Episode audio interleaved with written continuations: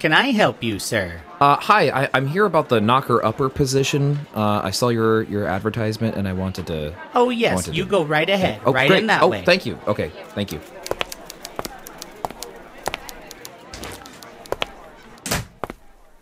Hi, I'm Marty. How you doing?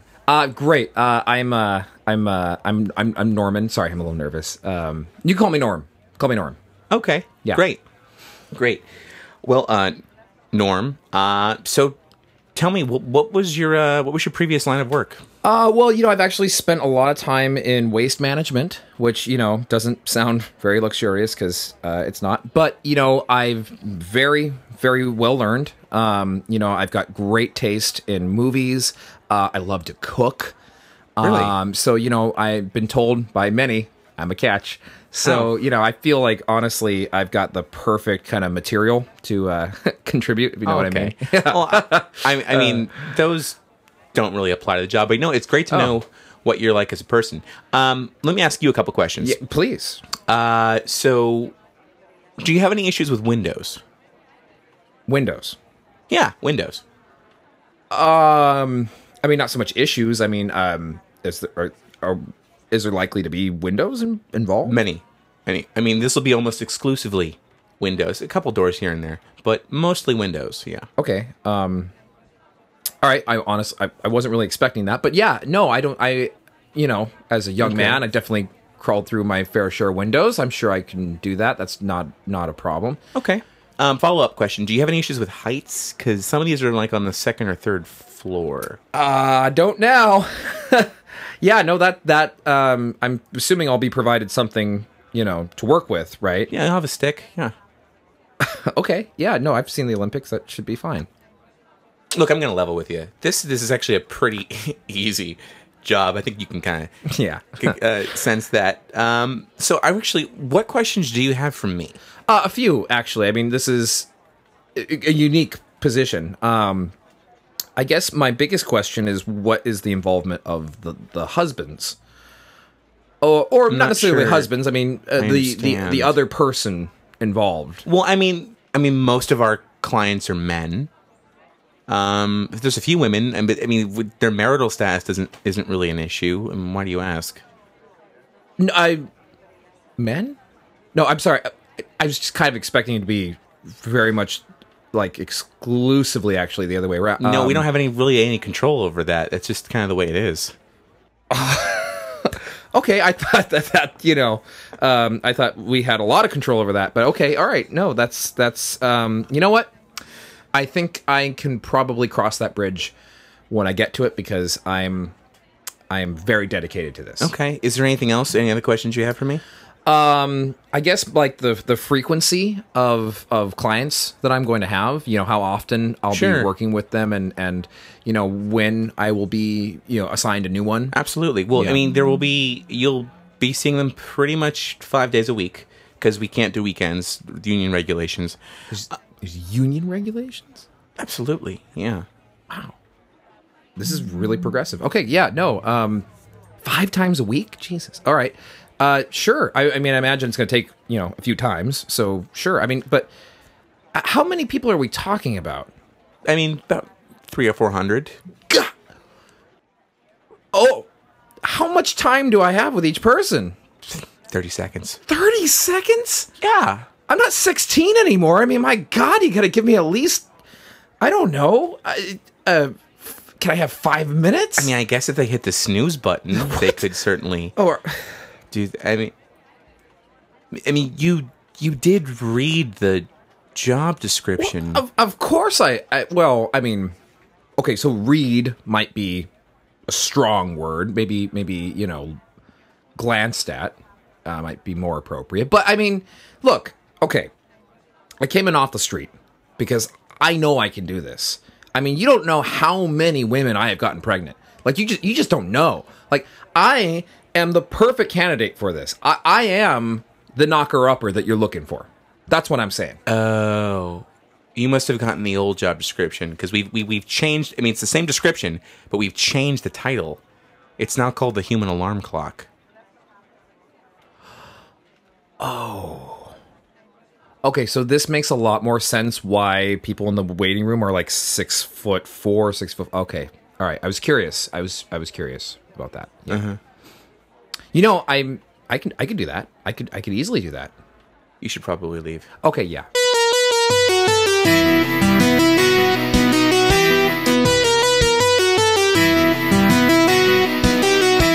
Welcome to Nerds on History. I am Brian Moriarty. And I, ladies and gentlemen, listeners, am Eric Brickmont. Welcome back, sir. Woo! Woo! Yes. Back. Incidentally, I think you and Sarah have some sort of like weird curse upon you where like you guys can't be in the same room. Yeah. I mean, have you seen Lady Hawk? It's kind of like that. Like you guys, you know, you've seen the movie where like, you know, where by day you're a wolf and she's a lady, right? But by night she's a hawk and then you're a man. Yeah, it's nothing like that. Yeah, it has to all do with curses. Yeah, and it's completely different. Bad schedules more than anything. Yeah, Sarah's not here. Yeah, it's called I'm really overworked and Sarah's really overworked, and trying to find time where we all three can be in the same room for like the next probably 2 months is going to be a challenge. And I am vastly underworked, yeah, so I'm the easiest part of this equation. That's actually cool. My first commercial posted on YouTube the other day. Woo-hoo! So Brian Moriarty, ladies and gentlemen. Yes, and those who follow, it's on my Facebook page, so you guys can check that out. Yeah. So congratulations on that, by the way. Well, thank you. Thank you. I mean, I'm in the commercial for like 2 seconds, but hey, but you know what? That's 2 seconds of gold. Gold. It's a shame they don't give awards out for commercials. Actually, no, they do. Not for actors in commercials, though. Sigh. But anyway, how are you, sir? Besides being exhausted, I'm quite happy, actually. I'm good. I had a nice little vacation, went with the kids, went out camping. That was a lot of fun. Martha and the big girls and I, we went camping. Went up to the observatory for a couple of days, too, and just had a lot of fun hiking and playing campfire. We found out what happens to marshmallows when you throw marshmallows into a campfire. They turn into carbon, basically? Pretty much, but they expand and explode, and they burn out all of their fuel from the inside out. Yeah. And then you're left with this almost lava tube-esque kind of formation, right? It looks like volcanic rock, but then it just collapses in on itself, and it's very cool. So we threw about 7 or 8 of those in the fire. Yeah, absolutely. And I mean, that's just what you do when you're bored at camping. I personally use a stick. Well, no, we also roasted marshmallows as well. It's just, when you have a 7-year-old and a 9-year-old there, something is going to get thrown in the fire. No, sure. What I'm saying is, like, after I've had my fill of roasted marshmallows. Oh, then you burn a stick. I just take a stick and I incinerate a marshmallow. I let the flame touch it and I just let it burn. Oh, okay. Now we're getting there. Okay. Red flames, kind of crazy. It is a little bit. Yeah. All right. Yeah. And that's what you're putting into your body, ladies and gentlemen. Mmm. Yeah. Sugar. Yes, indeed. How have you been? Besides, the acting and all that good stuff. Good. Good. Acting is one of those things where you're constantly looking for work. So, I mean, I'm submitting probably about 10 roles a week. Okay, sure. And there's some weeks where you'll get an audition and some weeks you won't get any. So, it's just the way it is. So yeah, I have a couple auditions coming up, which I'm looking forward to. I probably shouldn't talk about the projects just to be on the safe side. Yeah, oh, yeah. But they're this is all like some listener somewhere is like, he's not really an actor. He's just giving us a bunch of malarkey. Did you hear that cold open? He's an actor. And I have to say, this is one of my finer performances on this show. Yes, Eric, you performed admirably. Yes, as a voice actor. I'm evolving. Speaking of which, let's talk about that cold open for a moment, because we did mention a job. Yeah, we did. The knocker upper. The knocker upper. And it reminds me, in the past, of a former episode of Nerds on History. Just God, over 100 episodes. Wait, long ago. Over 100 episodes ago. You sound, I don't know if you're a pirate or you're Jamaican. What is happening there? It's just some like grovelly narrator voice. Okay. I don't know. I'm trying to break into voice acting. I need to take some classes. I am taking a class. I forgot to mention that. It's the end of the month. I'm looking forward to that. All right. Yeah. Let's bring it back in for a second. Anyway, so, like I said, long ago, over 100 episodes ago. Right. What do we talk about? One of our favorite episodes from the past. We Fling Peas. We Fling Peas. Absolutely, yeah. Our odd job episode where we talked about strange and kind of bizarre jobs that have fallen into obscurity. Yeah, they're totally in most of the world. Right. There's some of the jobs that still exist today and some jobs that are exclusive to certain countries. Like the funeral stripper was an interesting one. Yeah. In Taiwan. That's still, though, I support that 100%. But the knocker-upper, for those of you who did not kind of catch it from the cold open, right? So this is a time before alarm clocks, time before your smartphone was buzzing or waking you up with some apparatus on your wrist or what have you, right? And you had people who were hired to literally just go around with big long poles with little, you know, knobs on the end, and they gently rap on people's windows and kind of be like, hey, oi, wake up. Or they were pea shooters. They literally shot little pebbles through chutes to wake people up, which is probably what podcasting would have sounded like in the 19th century. Right. Not at all having to do with pregnancy. No. Which I think is hilarious, by the way. Not pregnancy, just your... ah! Gestation. That's a knee slapper. It gets me every time. It's a humdinger. So, ridiculous. So, anyway. Yeah, it's true. And it's... I love that in our cold open, we didn't even acknowledge that, like, cell phones exist. Like, you could have just been going around calling people to wake them up. But no. No, we just... yeah. Just ridiculous. Totally ridiculous. But it got us thinking, why don't we blow the dust off of that subject? Because we've always had these ideas of revisiting topics, and we've done a couple. Yeah, we've done it a few times. Like the laws episode, we did that a couple times. Yeah, yeah. I thought this is a great one we should revisit and go back to. I agree completely. So I'll go ahead and kick us off. Sure. It's been a while since I've been talking, so I need to talk a little bit about ancient Egypt because, you know, honestly, it's been a while since I've really been... It actually has been a long time. I think some of our newer listeners like, Why is Eric talking about ancient Egypt? Because I love ancient Egypt, because it's my life in the past, or when I worked at the Rosicrucian Egyptian Museum. Yes, for those who don't know, I will say it for you so you don't sound egotistical. Right. Eric is an expert on ancient Egypt because he worked for 10 years at the Rosicrucian Egyptian Museum. Right, to which many of our listeners are then rolling their eyes and saying, that makes him an expert. No, okay, I don't have a degree, but I'm a very passionate enthusiast of ancient history in general. There was a considerable... Egypt. Yeah, I have a lot of knowledge. Yes, there was a considerable... let's be fair here. There is a considerable amount of training that goes into being a docent. There is. Considerable. Like, Eric and more so, I was the person who was training everyone else in the museum vast majority of the time, at least our volunteers and all that good stuff. Totally. So I had to know something. What you lack in a piece of paper, you got from the streets. Damn right. I'm Nile Smarts. That's what I got. Which is ironic because I hate boats. But anyway... The ancient Egyptians had a wide variety of very interesting jobs, and perhaps none more interesting than the ripper-upper. Also, nothing to do with knocker-upping. No. This is a different upper. Also sometimes referred to as the slitter, depending on the translation and the time period. What does this position involve? It's actually very important, and it was considered to be very... prestigious, if you will. So we all know that the ancient Egyptians had this fascination with continuation of life after death. Of course. And that manifested in its most iconic fashion, which is the mummification of the deceased, right? So the removal of internal organs and liquids from the tissues in order to dry out and preserve the body. Right, and then, of course, wrappings and... Exactly. We've done a whole episode on this. Yes, so we did. I think I may have even mentioned this in that episode, but you know, it's worth mentioning again because damn it, it's a good one. Again, a subject we haven't touched in so long. Exactly. So the Ripper Upper was one of the various priests who was involved in the mummification process. It probably was not a position that was... Question. Was there ever a Jack the Ripper Upper? Well, the problem with Jack... is that the J is a really difficult sound in ancient Egyptian. So, no, there would have been like Yak the Ripper. We could have gone that. Yeah. Actually, no, that's not true. There's a DJ. Anyway, stop getting me off track. Damn it. Sorry. We're trying to get this thing going. Sorry. Brian, Eric, you know what? You are the master of bad puns. I have to sneak one in there every time. I bring it out of you. I really do. I enable you. No, there's no Jack the Ripper-Upper, but this was a role that was almost certainly not handed down from like generation to generation. It was probably a rotating kind of role, so people took turns, and it's probably good because even though it was very prestigious, it totally sucked. your job was the first person to really do any kind of physical manipulation of the body. And the cutting open of a dead body was actually considered to be quite taboo. Ironically, because they have to go in there and remove all the internal organs. So then how would they remove it then?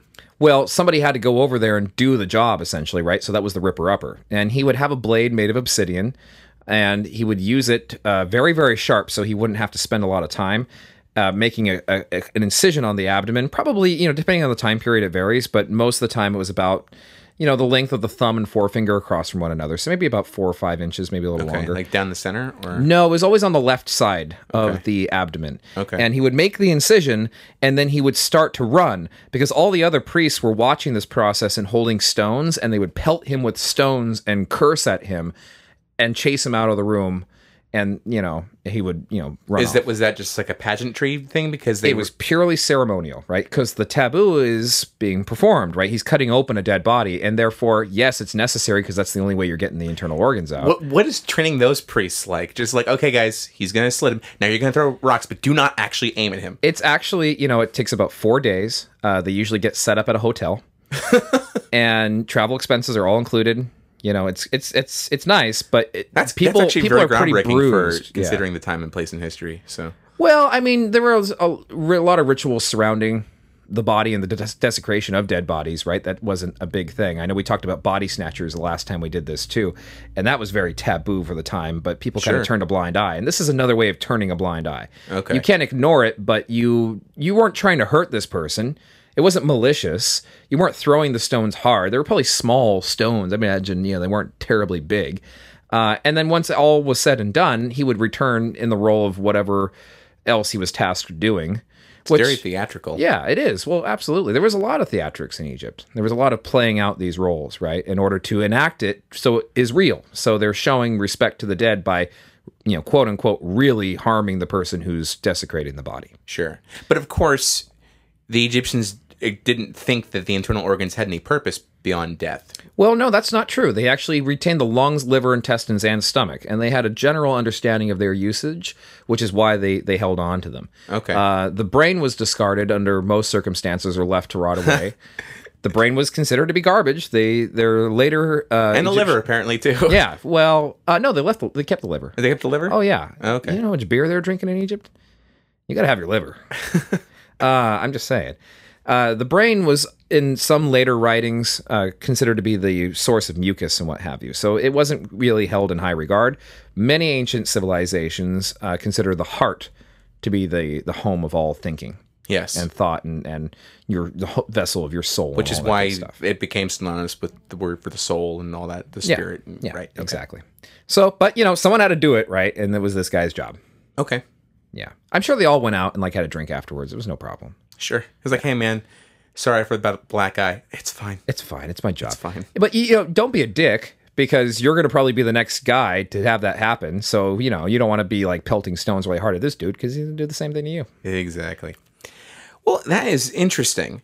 Isn't so when did this fall out of fashion, when mummification fell out of fashion, basically? It's hard to say. I mean, we do have only a few references of actual written record of the Ripper-Upper, but we can assume based on the amount of time between those references that this was a tradition that pretty much continued throughout the time that mummification was going on. Okay. During the Roman period, I'm sure everything changed, because everything always changed. Right, because by that point, just to give people a refresher, they had refrained from using mummification for the most part. They used mummification, but it was very different. It was a much more sloppy process, and it was much more transactional, kind of mechanical. Right. It didn't have as much ceremony and pomp, I should say, behind it. Didn't we say in one episode, I mean, you're obviously going to know this better than I will, but didn't we say in one episode that come to the Hellenization of Egypt, that they also had started doing above-ground graves, too, for...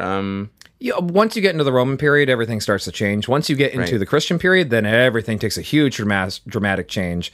And there was a lot of mass graves and mass burials, and it was not nearly as specialized, I should say, as it was during the Pharaonic period. Got it. Cool. Thank you for clarifying that. Anytime. That's great, man. Thank you.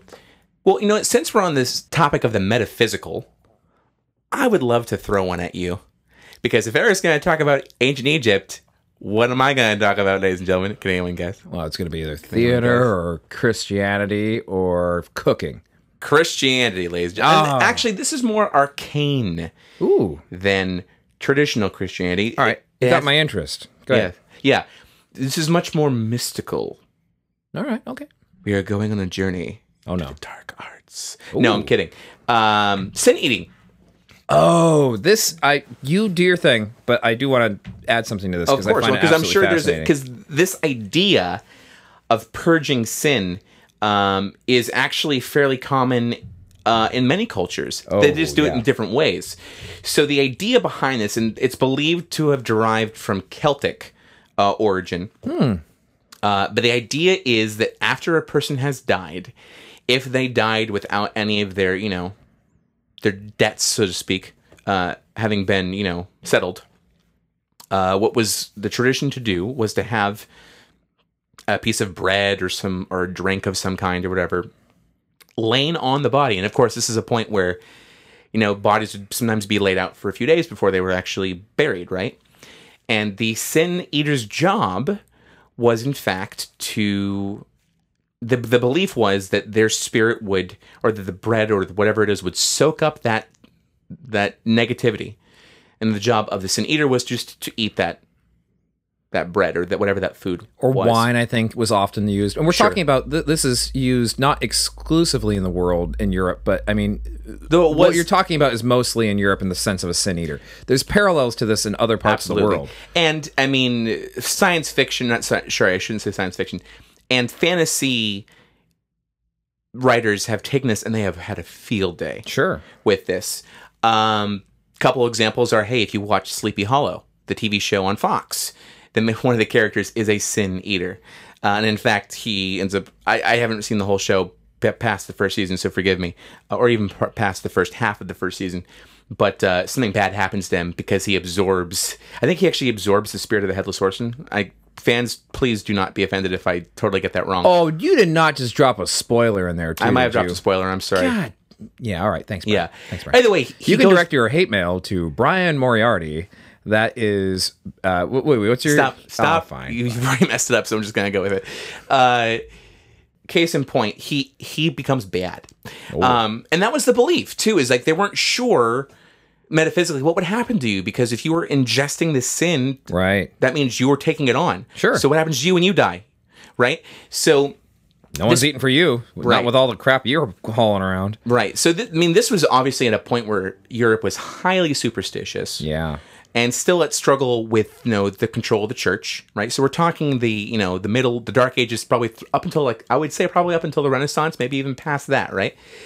But there were also examples in the 18th and 19th century of this going on. Absolutely. As well. I think there may have even been some that went into the 20th century in some like more remote villages in Eastern Europe. And here's the thing. So being that the church was the religious stronghold over Western Europe for a decent chunk of history, the church never approved of sin eating. Because they already had a method for that. Their method was you had a priest come to you before you died, and they gave you the last rites, right? Or you went to confession. That was their sin absolution. That's the big sin eating. That's the big J, right? He was the one doing all that. Jesus, exactly. Yeah. That's Jesus, what I call him now. Is the big J. Jesus gave you the ability to absolve sins without the need of ingesting food. Right. So what this likely came out of was people who were just desperately hungry, and you're like, I'm a sin eater. I am. Yes, I can eat their sin. You just put some bread on there, maybe some wine, bit of cheese, and then, Well, you see Christianity move in all these different parts of the world, and what it does is it assimilates to the older pagan traditions and other traditions that were already prominent in the country that it moved into. So if this is a Celtic tradition that's merging with Christianity, it makes sense that on the outlying areas, right, where the church doesn't have its biggest influence, you're going to have examples of this going on. And how it spread, we won't know for sure. I just going off of complete speculation, I would say probably Roma, because Roma existed in all parts of Europe and they traveled around quite frequently. So the tradition may have spread around through that. I don't know. I'm not sure. Just a thought. It's pure speculation. I mean, it may have also spontaneously kind of erupted in different cultures. Just from trade too. Absolutely. Yeah. Here's one. I want to end on this though, because there was a movie that was made back in I think 2004, maybe 2003, called The Order. And the Order is all about the arcane, like, dark side of the church, the secret sides of the Catholic Church. And it stars the late Heath Ledger as a priest who is trying to find this sin eater. And what I thought was interesting is just the lore that they added to it. Yeah.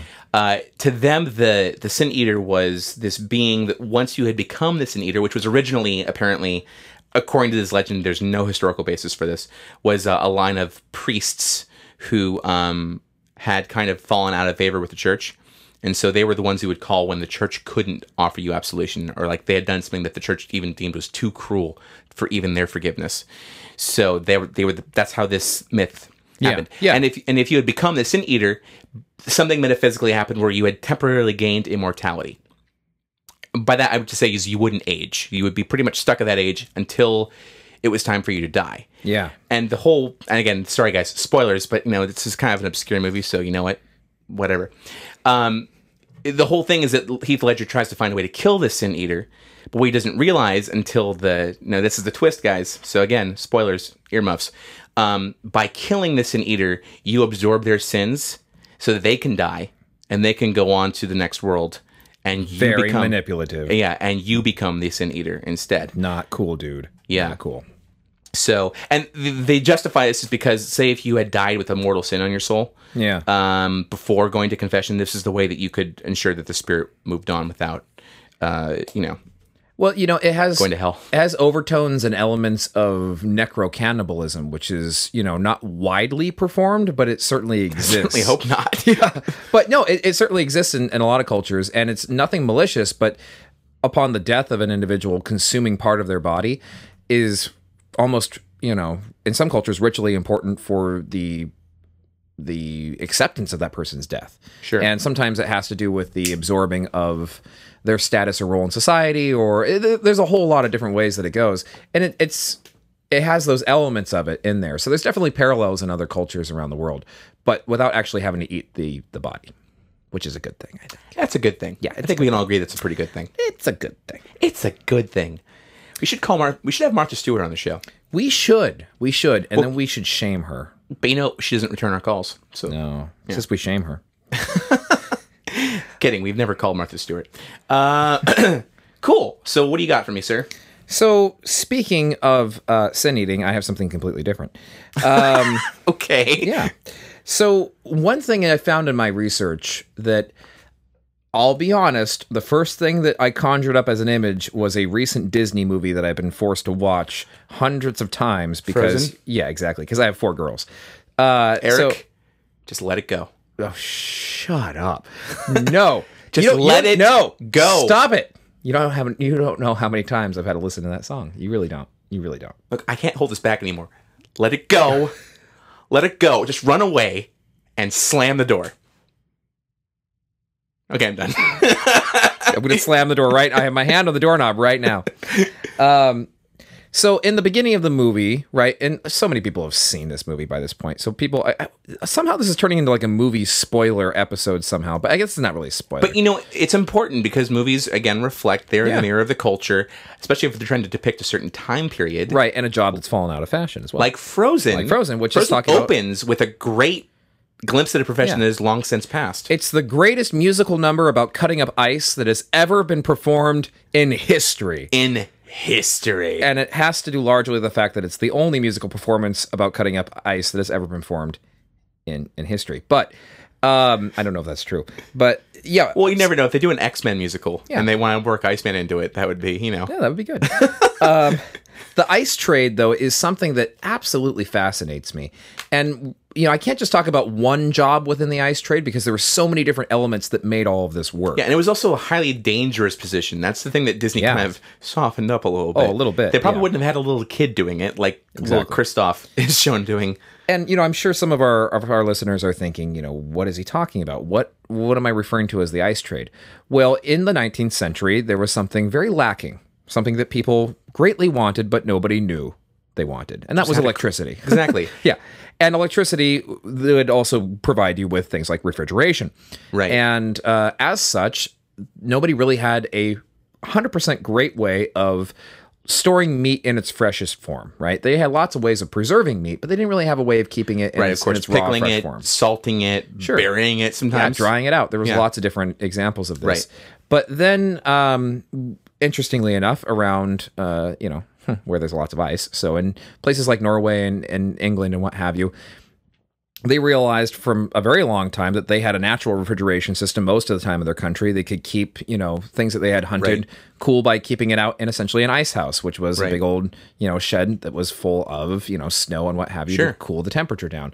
And it became obvious, well, let's go ahead and actually cut out large blocks of ice, of which we have an abundance of in various frozen rivers and fjords and all around, you know. Right. And let's go ahead and sell it for the purpose of commercial cooling. Yeah, and let's not forget, too, that in the industrial era, you know, we're talking right before to probably even maybe even a little after the Civil War in America too. The railroad system revolutionized ice cutting, because only in the sense that you can now get it longer distances before it melted, right? Exactly. And that's the thing. That was the big difficulty and limitation, was how did you get ice to where you wanted to go to really make it worth the effort of cutting it all out? Exactly. Because it was a very difficult job if you were one of those ice cutters. You took your life into your hands every time you went out there. You're cutting into a frozen lake, basically, or a frozen whatever body of water. And that ice is what separates you from the cold water, which is what separates you from hypothermia, which is what separates you from death.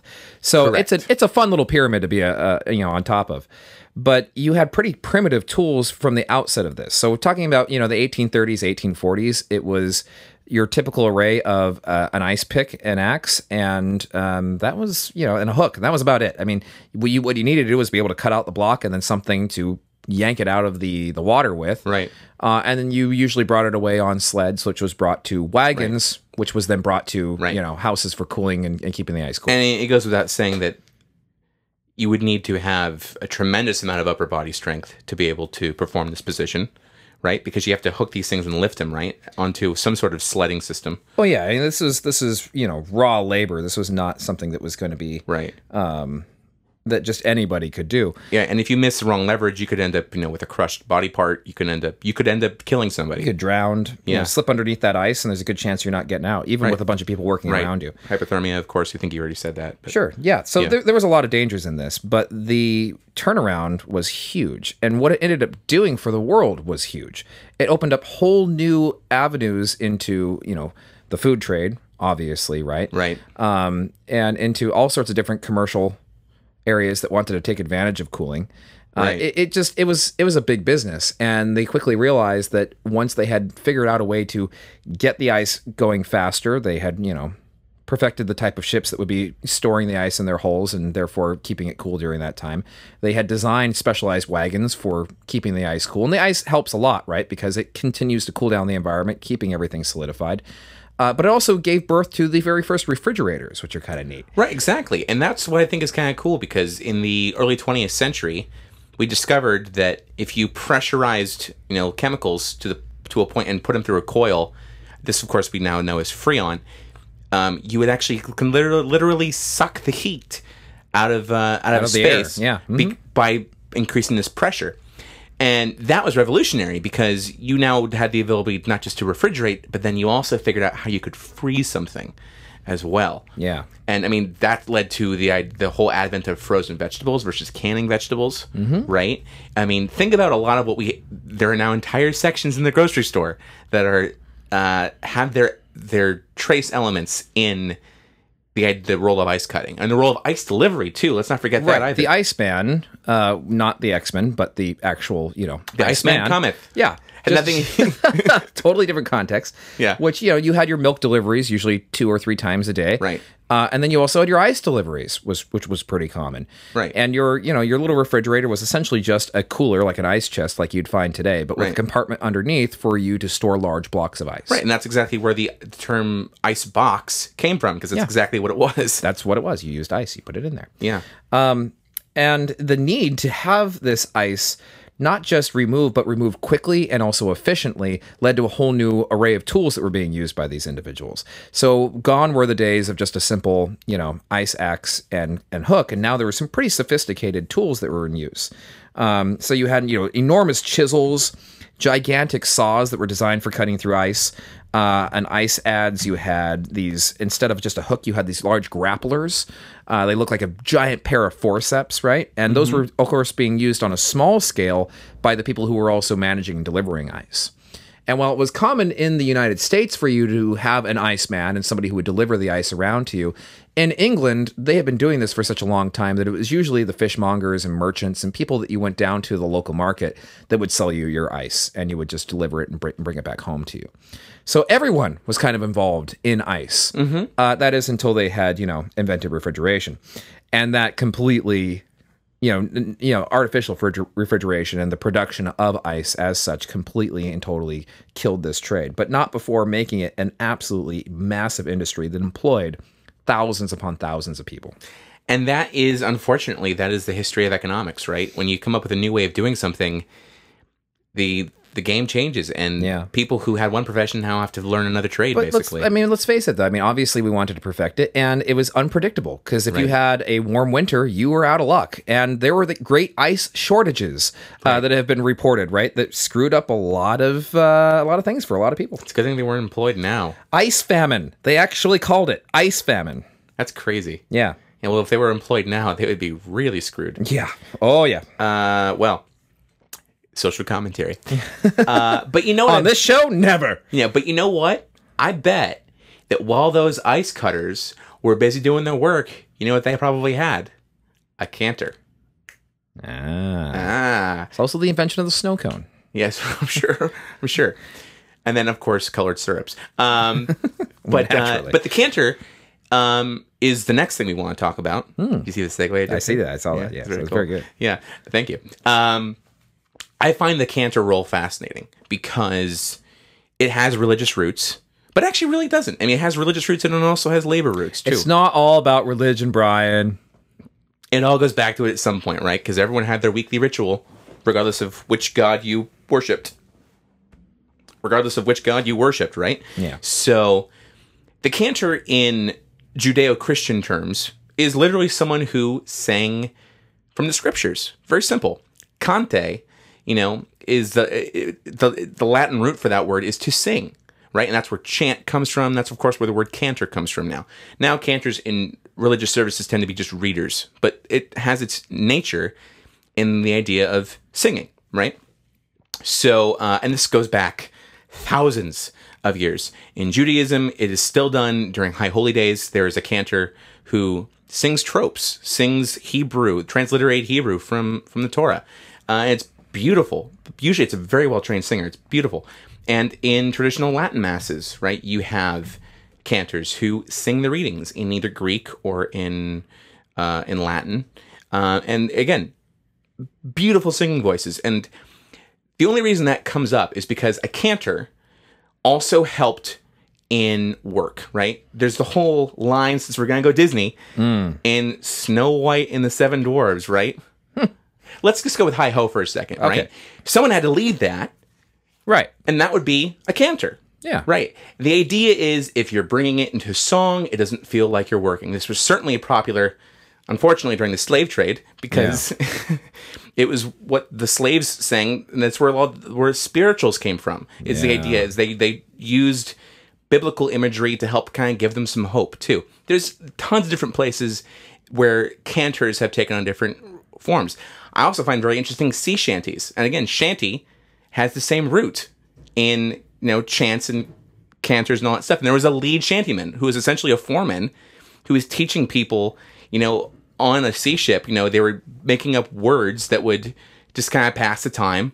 And they would even do ones where the rhythm involved, ha, ha, so that they could like get people to pull. What rhythm, Brian? What was that? Ha. Oh, ha. Ha. Oh, okay. Yeah. And in rhythm, like, so that they would put ha into the song and they would sync it with, people pulling ropes to like raise the mast on a ship, or raise the sail on a ship. So brilliant. And, sea shantymen have their roots back into the 19th century, for sure, mid 19th century, or probably a little bit after, up into around this time of the Civil War. There are some sea shantymen that still exist to this day, but there's another kind of cantor too, in factories back in the 1800s. Again, when we're getting into the industrial era, right?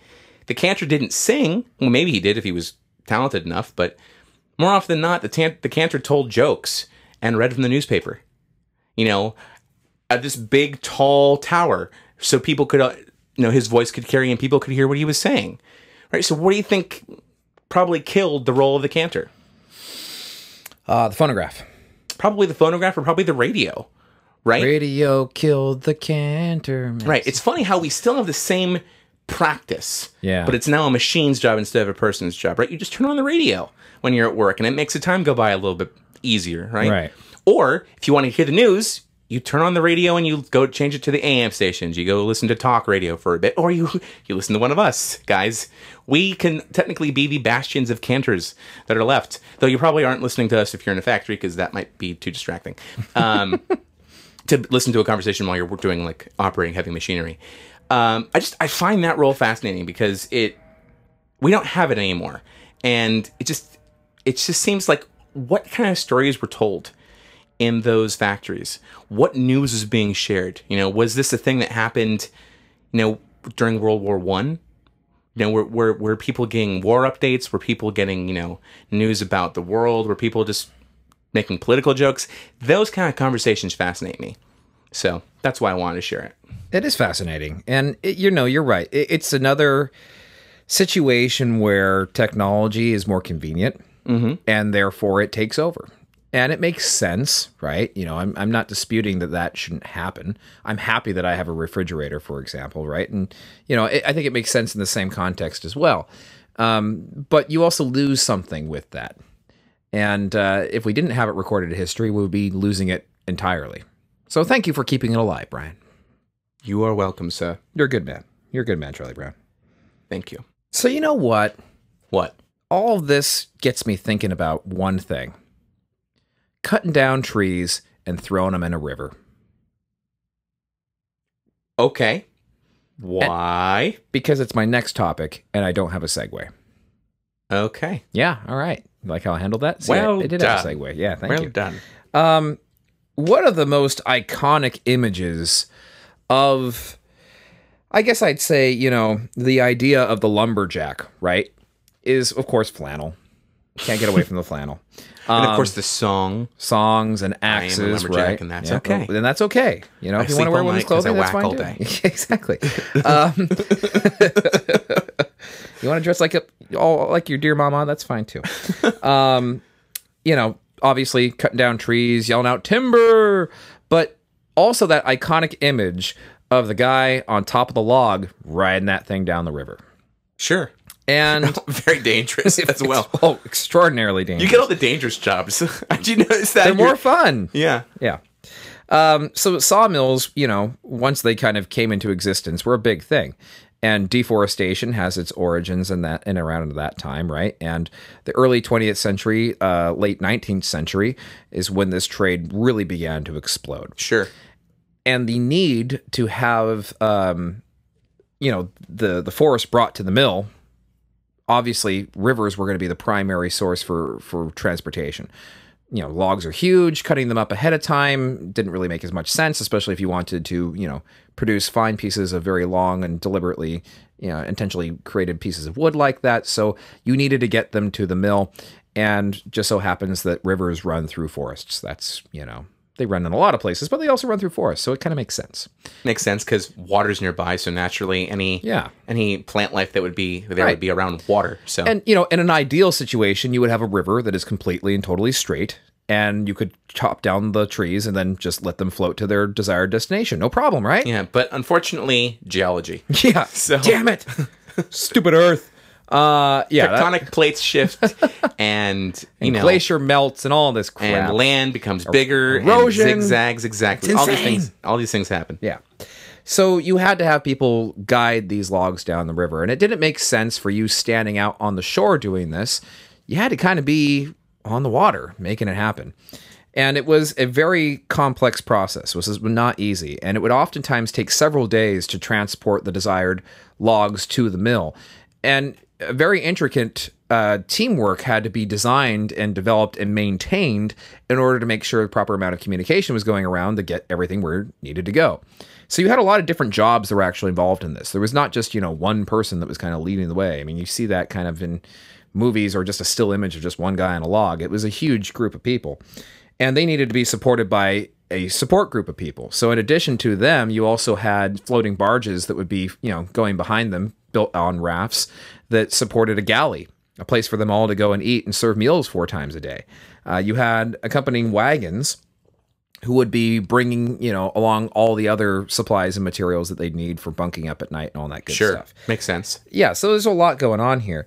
So log drivers, or river pigs as they were oftentimes known, because let's face it, you know, they didn't exactly pick the most gentlemanly types to do this. They were perhaps the most desirable people in society. Sure. Broke up into a bunch of different groups. So you kind of had your jam crew and your beat crew, right? So the jam crew were much more experienced generally, and they were the folks who were kind of up in the front guiding this all down the river, and they were the ones who were responsible for preventing all these logs, hundreds of them in many cases, from getting clogged up in certain parts of the river and then, you know, bunging everything up, and all of a sudden you've got a huge problem that's going to take hours, if not days, to fix. So they had to be maneuverable and be able to not just move the own log that they're on, but also be able to jump logs back and forth and be able to, you know, get them out of their tight spots. They generally also were the kind of organizers and facilitators of all of this going on.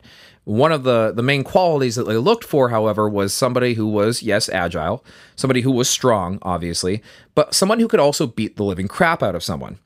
In case they were trying to steal a log? No, in case they were being, you know, jerks, because, you know, you get that much testosterone on a river, there's going to be confrontation, there's going to be problems that are going to develop. So this is where the image of the big burly lumberjack kind of came from. Yeah, they were there to kick everybody else's ass, so they kept working. Seriously, that's what they were looking for. That was like in the job description. Okay. Yeah. And then you kind of had your beat crew who made up the remainder, right? With the most inexperienced members at the back, so that they didn't really cause any kind of problems or jams, but they still kept kind of things going. And, you know, this was extremely dangerous. You could slip and fall and, you know, shatter an ankle or sprain an ankle. You could drowned in the river. You can get pulled under the, you know, under the water. If you hit a more difficult spot of the river, you could cut yourself up on rocks. People died, and it wasn't easy. But the people who didn't die got really, really good at their job and kept doing it for about as long as they could, kind of with the hope of becoming the walking boss. And that was the one who really was the primary coordinator out of everything, and the one who just kind of kept everyone out of trouble. Their big worry was not only would they get stalled up and be behind schedule, but then they'd have all these testosterone-filled, you know, guys running around causing muck at wherever they were at, you know, whatever local saloon they ended up landing in as a result of it. So there was a lot on whoever's plate it was to get that going. They used very simple tools, themselves, their arms, and long poles in order to maneuver and push the logs around and push the log that they were using to get around. So basically like these kind of makeshift oars. Yeah, simple technology, right? The complex part came into the organization, the coordination, the communication that went into all of this, and not only what they're doing on the river every day, but also the wagon train that's being pulled along with all the materials and supplies and everything that they needed to be able to set up camp. So this was a big operation, and when things didn't go well, it was a big problem. You relied on melting ice from the winter to supply you with a nice full river that was continuing to move things along, and if you didn't have that, you could end up high and dry. Quite literally. Well, you've heard the expression before. Yeah. This is where it comes from. Oh, interesting. Yeah. So the biggest fear was that your river water would, you know, simply run out, right? So you would end up somewhere really shallow.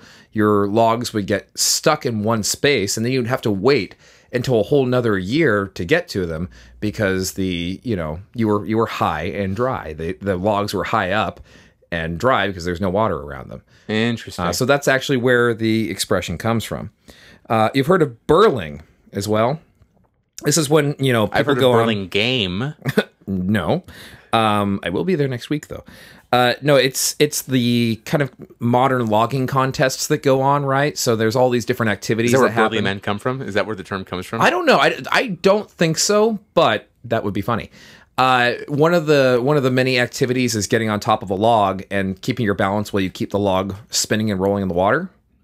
Mm-hmm. So that's based on the actual techniques that they use to keep themselves on and try to kind of maneuver themselves a little bit as well. So there's elements of this that still survive today. Cool. But yeah, I mean, nobody really does it quite the same way. Most logs are hauled on trucks now across, you know, large stretches of wilderness. Sure. And they have whole TV shows on it. It's awful. Exactly. And we have other means of lifting them onto trucks. It's all very mechanized. Yeah. Yeah. Yeah. So that was fun. That was great. Yeah. I have no segue to wrap up the next That's the last okay. job. We're struggling with the segues today. We started strong and it all fell apart. Oh, sounds like my love life. So, if only we had Sarah here to keep things going. Only we had Sarah for the segues. I know. Indeed. I'm just kidding. My love life is amazing. Actually, that's not even true. Anyway, lamplighters. Bring us home, Brian. Lamplighters. Lamplighters. Very simple, actually. This is going to be real quick. So the idea was that, you know, in the cities pre-electricity, so we're talking, you know, up to until the late 19th century, you needed someone to light lanterns so that, you know, people could see at night, you know? Yeah.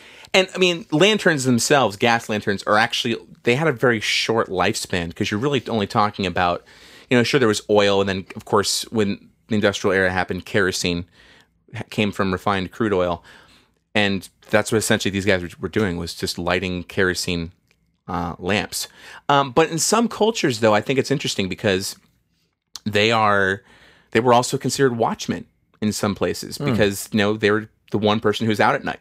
Well, it makes sense. Sure. I mean, you make up your neighborhood watch of people who are out and about walking around at night. So right. You know, if you're in a place where the magistrate is out of reach and you don't have a formalized police force, you know, you need someone who can kind of keep an eye on things. So I find that was very fascinating. But also the symbolism of the lamplighter, because even though their purpose has long since gone away, there's so much of the idea of just, you know, opening up, you know, literally putting a light into the darkness has, there have been religious communities that have called themselves lamplighters for that same reason. There is a group inside AA that calls themselves lamplighters for the same idea, lighting a candle, or again, lighting a candle or a lamp to fight the darkness. And it's, as of right now, it's an extremely rare job. There are a couple other references of it too. There's definitely still some small villages in Eastern Europe. I think there's actually still a village in Poland where the lamps are so old that they still have someone light them at night.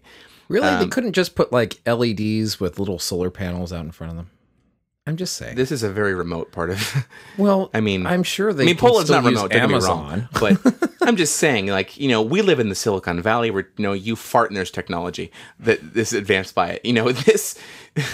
It's true. I think that's a process, actually. Yeah, literally. It's not Eureka. It's...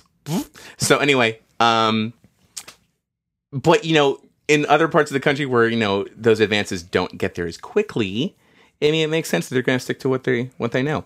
Okay. All right. Speaking of other lamplighter references, I wanted to mention this. Frank Serpico, the whistleblower for the NYPD's corruption, was called a lamplighter for the same reason. Because, again, whistleblowers... And, you know, he's being a watchman, right? And it goes back again to the lamplighter watchman. Oh, that's interesting. I like that. I also want to make a spy callback. Ooh. Because in the novel Tinker Tailor Soldier Spy, lamplighters are a section of British intelligence that provide surveillance and couriers, which, again, makes sense, right? Because you're just out and about on the streets, minding your own business, or so it would appear. Right. So they know who's sleeping with the prostitutes in their village.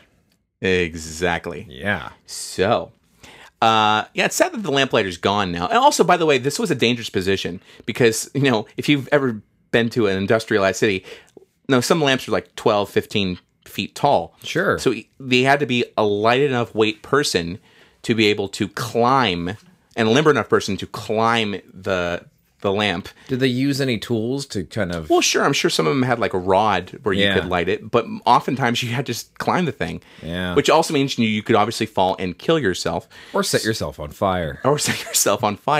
So, you know, probably a position we're glad has been replaced by technology because, again, too many risks involved.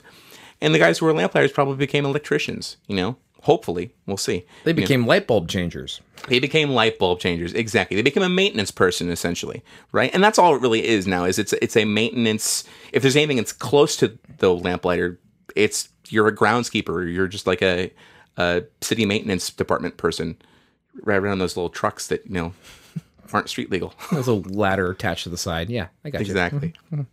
Yeah. Well... There you have it, ladies and gentlemen. Thank you for illuminating us with that, Brian. You're very welcome. It was my pleasure. Yeah, it was a little on the lighter side. I see what you did there. But, yeah. That's fine. I thought we would end things on a lighter note anyway, so. I see what you did. You took my pun. I did. I see that. I stole it. So, now that we've done that, you know what I think it's time for? I've got this itching... sensation. I have a cream for that. By the way. No. It's listener feedback. That's what it is. Oh. Yeah. This week in listener feedback. Hey, Eric, guess what? What? We don't have any feedback. All right. Wait. All right. Really? Really. But that's horrible. I know. That makes me really sad. Makes me really sad. Really. It actually makes me want to cry. You should do that. And you know, we worked so hard to do this podcast. Look at what you did, people. And we just want to hear what you have to say. You made Brian cry. Do you know how hard that is? It is so hard because my heart has been so hardened. It's never happened on this show. I've been rejected by so many casting directors. Not even during a Thanksgiving episode. I can't even. Yeah, well, that sounds like a problem with math. But let's get back to this. Okay, so we have no listener feedback for right now. You know what, folks? Fix that. Go to our website, nerdonomy.com. Drop us a line. Head over, give us some listener feedback. We would absolutely love to hear what you have to say. Yes, you can do that by clicking on the Talk to Us link. You can also hit us up on our social media all over the interwebs. Yeah. Pretty much just throw a stone and look for Nerdonomy. You will find us on Instagram, Facebook, and Twitter. And do it that way. And then while you're at nerdonomy.com, you know what you can also do? Buy a t-shirt. Yeah. Give us a donation if you want to. We appreciate money. Or if you want to get something for your... dollars and cents, you can follow one of our affiliates by either going through our backlog and clicking on our Amazon links or by going to audibletrial.com/nerdonomy and signing up for a free trial to audible.com. We'll get a little bit of a commission off of that. If you're listening to this from a web browser on a computer, then you can click on the Audible link on the right side of the page, and that will be just enough. So hear, hear. But you know what's more important, Eric? Beside all that money and feedback and other good stuff, what's the most important thing? Spreading the word of nerd. Absolutely. Tell your friends, tell your family members, tell your clergymen, tell your jailer, tell your local gog farmer, anyone that will listen to us. Tell the person at the work that you don't like that much. Email the President of the United States and his lovely wife. We shouldn't do that. I did that already. That's a bad idea. Okay, don't do that. Because we don't want to end up in prison again. So just tell people. Spread the word. Yes, indeed. And you know, nerds, it is that time.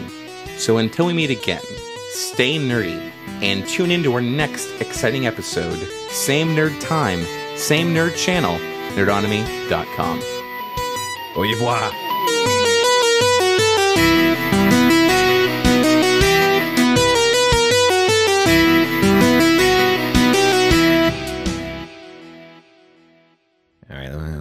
Go back to the drawing board here now. And ooh, inseminator. Oh no, that's for cows. Let's see here.